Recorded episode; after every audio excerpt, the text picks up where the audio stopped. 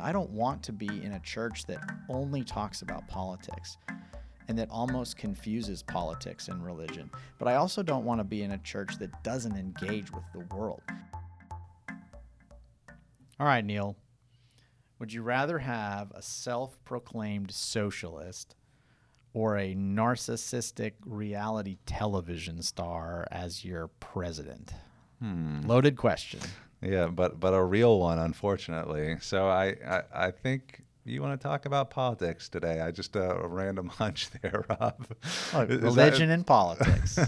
so My favorite. So why do you, or actually before why politics is a very so there's 24 hour you know news cycles about politics political shows so what what are we going to focus in on on this weighty big topic Well, I think that the the question that I just asked you is is not uh, uh, maybe that's not the hardest question to answer. There's I think a lot harder questions that we could pose, but um, I think with the divisiveness and the nastiness that we see in the political discourse on television between the left and the right, I think the Christian has a hard time or can have a hard time figuring out where to land, how to engage, and in general, just how to relate to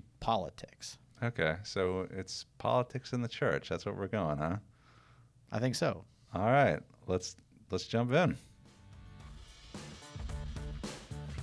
Welcome to a World Intention podcast, a place where we examine the opposing pulls and struggles of life to uncover clarity, purpose, and practical solutions. Come join us as we seek to get comfortable facing the uncomfortable. This is a World Intention. Okay, so before we focus in, you know, you and I were talking about this. And I thought it was a very good and important point that we could talk about all the classic issues out there pro life, pro choice, gender issues, things of race, social justice, all the all these big Activist groups. yeah, all all this big stuff, but you said that's actually what th- those are the political issues. Mm-hmm. But what you want to do is get into how do we how do we grapple with this in the church? So let let's talk about why you want to go down that pathway. Well, I, I think because over the last couple of years, uh, as I've watched the polarization of America, I've seen uh, it become harder and harder to find where I can fit in.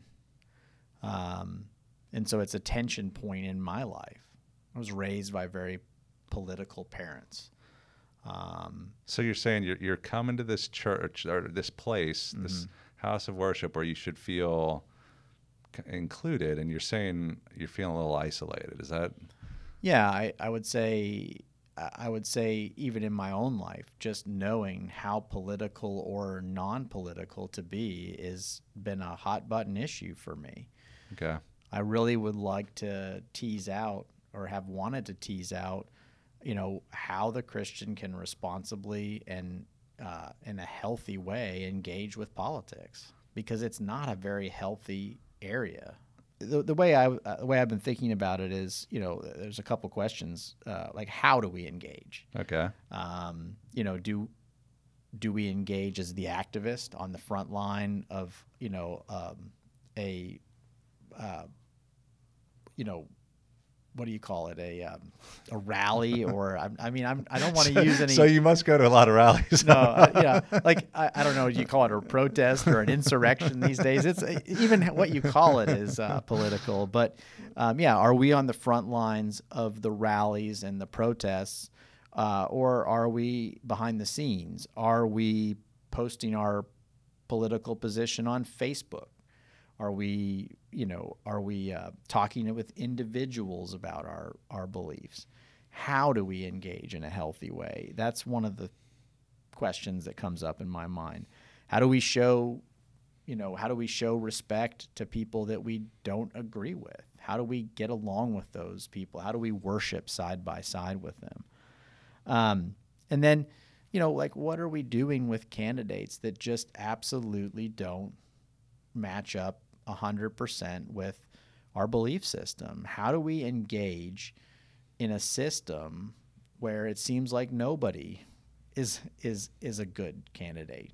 So there's I, I, I hear and I mean those are all excellent questions. I think those are very helpful in pointing out real tensions in in the church related to politics. And I hear you using a word a lot, which is engage. And so mm-hmm. it makes me think there's you know part of this you know this tension is between engaging and the opposite, which you haven't talked about a lot yet, is the disengaged. Right? Mm-hmm. I, I would actually tend tend to say that for me personally, I lean probably more on the disengaged side mm-hmm. um, and tend to fall that way. Um, well, you know, I mean, a reading of Matthew, like I was, you know, we didn't get into this in our prep, but, um, you know, even the words of Jesus can feel like it can put us on one of those sides, either engaging or disengaging. I Christ mean, speaking tensions, yeah. So you know, Jesus wants us to be shrewd as serpents. He wants us to be the salt of the earth. Um, did you did you you know did you go out with the sword at first? No, I sent you without one, but now you probably should sell some things and get one. you know, and then on the other side, we see Jesus saying things like, "Turn the other cheek, love your enemy, give to the beggar, don't refuse the borrower." You know, that's not you know traditional things that we hear on the right very often to you know so be a fighter or be a doormat right what? Yeah, I mean, and it's you know uh, the truth is somewhere in between, obviously, but yeah, or or both, or both, right? Right, and I think mm-hmm. that's some of the discernment of how do we how do we figure that out? And uh, you know, uh, one thing I I always try to think through in this tension issue is again, if the remedy is surrender, there's a whole the mm-hmm. problem mm-hmm. is a whole lot of control, which is trying to gain it by holding on to some maybe extreme position or even trying to let go of it. And the apathy is a form of kind of letting go of control, but you're not really. It, mm-hmm. It's it's like you can, uh, you know, I can almost just speaking for myself, almost have an arrogant view of saying, "Oh, those people worry about that stuff too much. They're mm-hmm. they're they're fooling themselves on these on these these little issues, right? Like well, there's bigger issues here." Yeah. Well, let's put ourselves in both shoes for a second let's look at the person who you know doesn't spend any time on Facebook and thinks it's ridiculous that someone would air out their political you know laundry or political beliefs in that forum. Um, you know that person you know may have a strong belief that their beliefs are private or that nobody cares what their beliefs are or it's not the right forum or that it might offend people. And the person, you know, who is doing the posting may may feel as though they're being called to say, "Hey, look, this is a platform that thousands, millions of people use. And if I'm not taking this opportunity to share what I believe Jesus has told me is truth, I'm squandering an opportunity." Now, look at it from the other perspective. You know, that and that on the other on the other side of that, you know, you may in fact offend, you know, a whole lot of people by sharing what you believe passionately, but without much love. And, you know, the, the many seeds that, that Christians have planted in the lives of some of those people may be stomped on because you've, you know, had to share your opinion. So, I mean, I can see it from both sides, and hence attention. Yeah, no, I think that's good, and I think we, yeah, we, and then you can't ever feel the problem when you're trying to grapple for that control, or even saying throwing your hands up, is that you can never feel quite content like you're holding strong to a position you, you can't tell enough people you can't like there's this restlessness and even on like i'll just speak to me personally when i let go of stuff man, how I can feel like a, a an idiot when something some people are talking about an issue that everyone knows about it and because I've turned off the news feed I have no clue. It's like man, you should really be a little bit more engaged with what's going on around you, right? It, that makes me feel restless in that way. I feel I don't like to feel that way. Well, I mean, um, you know, I think we need to mention, uh, you know, another one of these tensions, at least kind of tease it out a little bit, is the whole candidate issue I mentioned. Uh, you know, in the one of the last elections, I couldn't find a candidate that I my conscience would allow me to to to vote for. And I was I was viewing it through the eyes of my daughter, you know, and I'm thinking, you know, who who would I rather have my daughter in a room with, you know, person X or person Y? And I came to the point of saying, gosh, you know, I just don't I, I can't if I can't couldn't trust this person with my daughter, um, you know, how can I vote for them? How can I how can I say that they're the best person to be, the, you know, the president of the United States just because they, you know, say they believe in life? And, and people took that a lot. I think you're not alone in that position. People took in the church, but then others took, I'll call it a, a kind of a, a lesser of two evils or Yes. a, a pra- pragmatic A approach. very that, pragmatic that and I- reasonable. that I need to pick pick this, this one is better than the other. Uh, Again, lesser of two evils, but saying to not do this is squandering my opportunity to at least shape something, right? I mean, Exactly. so so who's wrong there? I I, I don't think you uh, you brought up that that interesting word of, of conscience, right? And and how the, the Bible has a lot to say about that. And and we actually we've we you and I have walked through a book specifically on the conscience in, in a group and man, talk about a gray area, right? Talk about It- tension. It is. It's gray because I've had, you know, I've used that argument that I just laid out about, you know, hey, I don't know that I would trust this person with my daughter. How can I vote vote for them? And the response was, you're not being asked to trust your daughter with this person. you're you're being asked the question of whether this person should represent you as the president versus this other person who believes in, you know, killing unborn babies. You know, I mean, it's a tough it's a tough thing, and and I understand taking both sides, but it certainly brings up tension because where do you land? You know, how do you how do you how do you how do you pay respects to your conscience, which presumably is, you know, as a Christian coming from the Holy Spirit. Okay, so what is this really uncovering about us in here? I mean, like before we get to the the practical mm-hmm. solutions, what what are you know underneath these tensions? I think that the premise here is that there's usually there's layers, right? Like there there's other stuff underneath. So what what do you think this is? This to, this topic of politics and speci- specifically in the church, what do you think it's uncovering about us? what does it expose in a sense? yeah. Yeah. I mean, I think, I think, uh, isolation. I, Yeah. I mean, I think that as a as a as a believer, as we watch the poles move further and further apart, and and away um, from a more sort of mainstream moderate position, I think we're moving further and further away from what God calls us to. I mean, I've seen quite a bit of rhetoric that I think is um, not appropriate from a racial perspective coming out of the alt right, um, which would be the extreme right. And yet I've seen a lot of blurring of the lines of truth.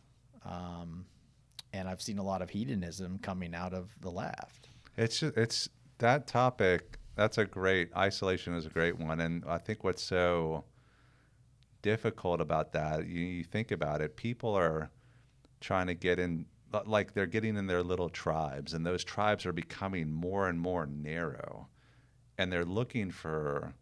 We're all looking for some sort of bond, right? And but so when you have these smaller tribes, now you've created more isolation, which is really damaging. Well, a perfect example of this is someone sent us a link to a podcast Yeah. as we were prepping for this.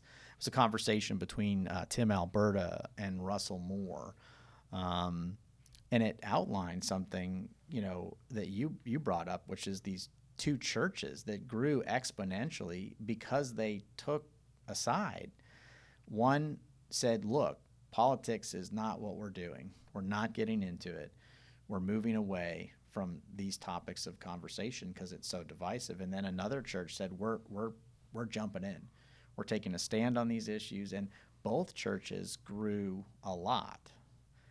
Now, I don't know that I could feel comfortable in either of those churches. And that's that's what I'm talking about as far as isolation. I don't want to be in a church that only talks about politics and that almost confuses politics and religion. But I also don't want to be in a church that doesn't engage with the world and isn't willing to take a stand on things where there is a right and a wrong. Right. So, and this is where I think this point of getting too narrowly focused on these issues, like you're making that the chief thing, mm-hmm. and then you're you're you're chucking a big, a huge concept of what God calls us to, which is unity. Right. I mean that you're you're you're completely where like so what i would ask those churches is where is unity on the more important things of what you hold as your core tenets of faith Where mm-hmm. is that in, in what you're kind of putting all your energy into mm-hmm. well i mean i think that leads to kind of another type of you know uh, response or you know that this brings about in us and that is idolatry like like we make too much of something other than Christ. Okay, so explain that one a little bit more. So, like, I think idolatry could could take the form of a person person's identity being wrapped up in their party platform. Um, so, you know, I'm a I'm a Christian nationalist Republican. Like that's who I am, and I'm not I'm not a you know a child of God. I am a you know, whatever the label is, or I am a social justice warrior, you know. Um, and so, you know, when your candidate loses, your party loses, um, you feel like society is moving, you know, in a direction away from where you live. All of a sudden, you're you're shattered. Your identity is shattered. Yeah, and I, I like I, I had you tease out idolatry because you hear that it's like this biblical world, a word, right? Like, don't have idols, and you understand. I, I like what you said about identity. That when these these other things they start to define you, and they take you away from what is most important.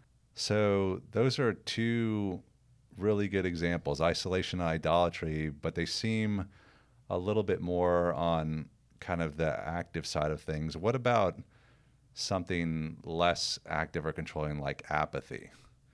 Right? Yeah, oh, absolutely.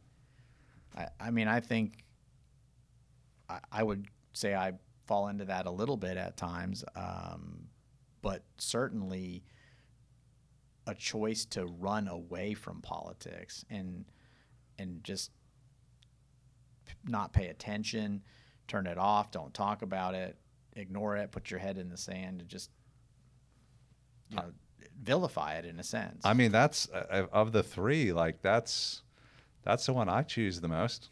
Mm-hmm. I mean, that's the one I resonate with the most. What about? I mean, what about you? I would say isolation for me is probably the biggest one, but I would say I err on the side. I mean, if we're if we're putting idolatry like being super passionate about one perspective or another versus just saying bump it. I'm not even going to pay attention to either side. Uh, I would say I fall more on the, the apathetic side. Okay. Well, so but why why what aspect of isolation do you resonate with? There came a time in the uh, in the 2020 election when I felt like, at least on the Republican end of things, um, that one of the big influences became the Proud Boys. They're they're all over the news, you know. Um, So if you were if you were uh, listening to CNN, you're hearing about the Proud Boys doing this and the Proud Boys doing that. And if you know anything about the Proud Boys, they're a pretty extreme group. You know, bikers, really into you know heavy drinking, partying, but they're not going to let anybody tell them what to do. So a government that is totalitarian and telling people what to do is not their cup of tea, and they're very active on the conservative end of politics. But for me, that didn't feel like a good bedfellow. You know, that was not my cup of tea. And I, I kept thinking, you know, gosh, if that's where the Republican Party is heading, is to the biker gangs and to the, you know, to these more marginalized groups, uh, more extremist groups, I'm going to be lonely here in about a decade if we keep moving in this polarizing direction. Because on the other end, I'm not, you know, I'm not a social justice warrior, you know, and I and I think you know most of this PC culture is ridiculous, you know. Yeah, uh, but I, but I do I, I must say that the times I do feel like when I'm getting w- woken up out of my apathy, and I use that word. Wait, woke. you use woke? Yeah, that was uh, that- yeah. That's dangerous. Yeah, that's dangerous. Um, but but what I was going to say is usually what fires me up is um, thinking actually about those who are disenfranchised and who kind of get a a bum rap and have a really tough life and seem to be walking around and no one's doing anything about it. I mean, and that's not true, but I'm just saying that's the area. Like I'll give you an example. When I when I run into people and they're you can tell like we're in a different standing of life. They're they're living on the streets, whatever. There's a part of me that actually comes more alive when I get in that conversation with them, sometimes more alive than with people in this church building because there's an authenticity there. I guess, I guess I just really value that authenticity and, and, and getting real with them, but it makes me want to want to kind of champion for that. Now, you know, I, I quickly fall back into my apathy, but I, it's just interesting. That actually would be an issue that I would see myself probably getting into more. And I think that's where people start to lead towards these I need to be doing something and staking their claim to this is this is who I need to be. This is this is how I become a champion for this cause instead of a champion for Christ. Right. Well, there's so many things like like that where you just think, okay, you know, um, you know, I I could be I could be engaging in in this topic, um, or because I just don't have the energy to, to fuss with it or to, to fight with it or to take a stand, you just run away. You run away from it. Um, and so I don't know. I was going to ask sort of specifically. You know, you asked me how isolation resonated with me, but what is your apathy more because it's harder to not be apathetic, or do you feel like it's more because um, you just truly don't care?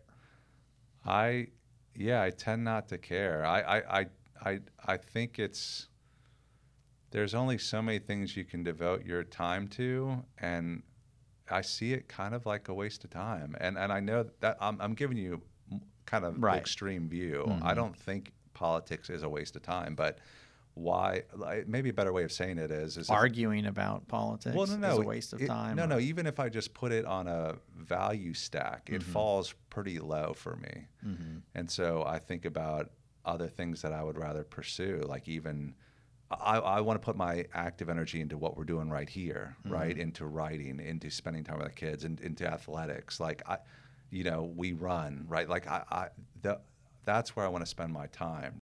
I mean, eh, you know, I mean, I think we could both define where apathy, you know, where our own apathy comes from. But I, I kind of feel like my own sort of engagement is pretty useless in the scheme of things. Like, what's it really going to accomplish? What, what does my one vote or my voice, what is it really going to do? You know, And, and so, uh, so let's make this practical. I mean, I, I think we talked about this the the fundamental or core tension and is between surrender and control. And so, when you're feeling loss of control or like I really need to grapple down and do something, mm-hmm. those are just control that lead to restlessness. Ultimately, you're never going to get satisfied there. So, I mean, how do we how can we take a more healthy perspective when we you, you know suddenly we leave this room and you and I are encountering someone in the church that maybe holds something really super tight, a strong position, or they're just like, eh, whatever. Whatever. How? What's a healthy way to approach this in surrender? Like, how, how, how do we do that? I think first it's helpful to try to define that just a little bit more for me. So let me kind of restate what you're saying and make sure I'm understanding you correctly. But when we we're ultimately taking control if we say, "Peace out, I'm done with this political stuff." Yeah. We ultimately are also taking control if we basically get hot and bothered about our favorite issue and we're, we're a warrior on that ultimately we're we're taking control Yep. so It's all about us and our yes. system. we're either we're either fighting or we're fleeing um, and you're saying that's control um, and then the opposite is surrendering and and recognizing that god is in control is Yeah. that yeah i actually think that the solution or that the practical response comes from teasing out what surrender looks like in this particular situation Yeah, I agree. Don't so, you? Well, let's let's go there. I mean, how how do we do this? I mean, how do we you know, so let's let's take both of those let's t- walk through both those situations. So there's the person that holds tightly to something. They want to tell you every reason, convince you why you should come over to their side and why you should be thinking about this. How do you address that person who honestly has stopped listening to you and anything on the opposing side? How do how do you think we we press in with that person? How how do we get them to see surrender as more valuable than whatever they're holding on to? As you called it an idol. Mm-hmm. Well, I mean, as I was thinking about this, you know, I was spending time in Matthew, uh, all the verses that I pulled out about what Jesus has to say to us about engagement with the world uh, came from Matthew, and this verse comes from Matthew. And you have heard that it has been said, "You shall love your neighbor and hate your enemy." But I say, Jesus says, "Love your enemies and pray for those who persecute you, so that you may be sons of your Father who is in heaven." Um, you know, I, I think ultimately what we're what we're saying there, and, and, and enemy may be a strong word. They can become enemies. Yeah, they can. Um, so you know, I think we're called to to love your enemy and and pray for them. And you know, it's easy to think of the person you know who's you know being not listened to as the person wronged, and as the person who needs to pray for that person who is, you know, kind of pressing into them. But I think when we hear ourselves in our in our heart, the inner voice, when we he, hear ourself sort of judging or pulling away from somebody because of their beliefs and wanting to in a sense paint them as the bad guy in our mind, we need to stop and go, "Oh, wait.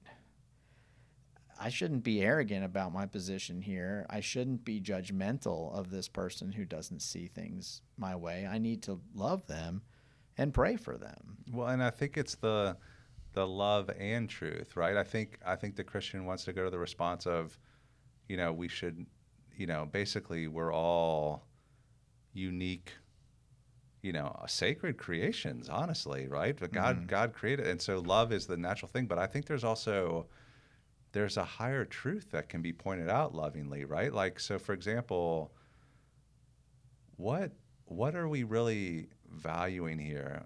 You and I having this conversation. Uh, I'm talking about the person who holds this strong belief. What is of actually greater value here, right? I mean, how Christ has basically become less, Right. practically speaking. So how do we point to that? To because their view should soften a little bit, right? I mean, I hear what you're saying. Our heart should change, but you should also be speaking into the softening of their heart towards the more important thing, the thing of greater value, don't you think? Right. and I think this comes down to how, in a sense, the you know these how how you win the culture war isn't the right question. Exactly. It's as people experience Jesus. Yep. And as their heart and mind is transformed by him, you know, their their views, their worldviews are going to change. And that, that happens one person at a time. That doesn't happen, uh, you know, in the Facebook arguments and on the protest line. I mean, you're not going to change a lot of opinions there. But as you love somebody, even if you don't believe what they believe, if you're pointing them to Christ, I, I think He is going to change them. And we have a responsibility to look at that in our own life. What does He want us to change as we engage with people who don't agree with us? Yeah. I mean, I had this happen. Let me give you a personal example.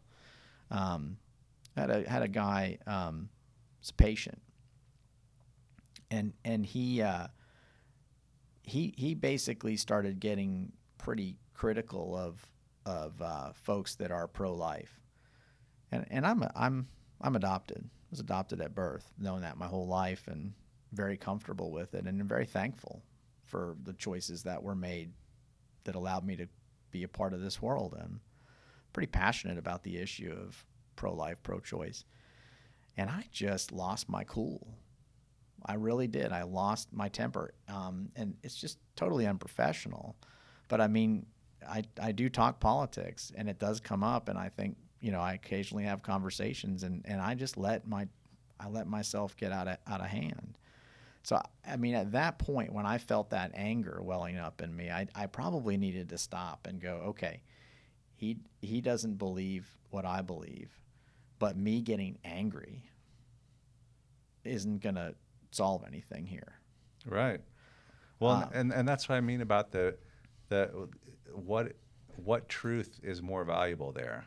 You two being respectively right, Right. or what if you what if you said, you know what, I fundamentally disagree with you, Mm-hmm. but I love you because you're a you're a child of God. You know, he did it better than I did. He came back to me and has come back to me for years, and and I had to apologize. I, I apologized to him uh, the next time I saw him, and and but I mean, you know, not a believer, I don't think, but certainly someone who, um, you know, was able to set aside what happened and move on.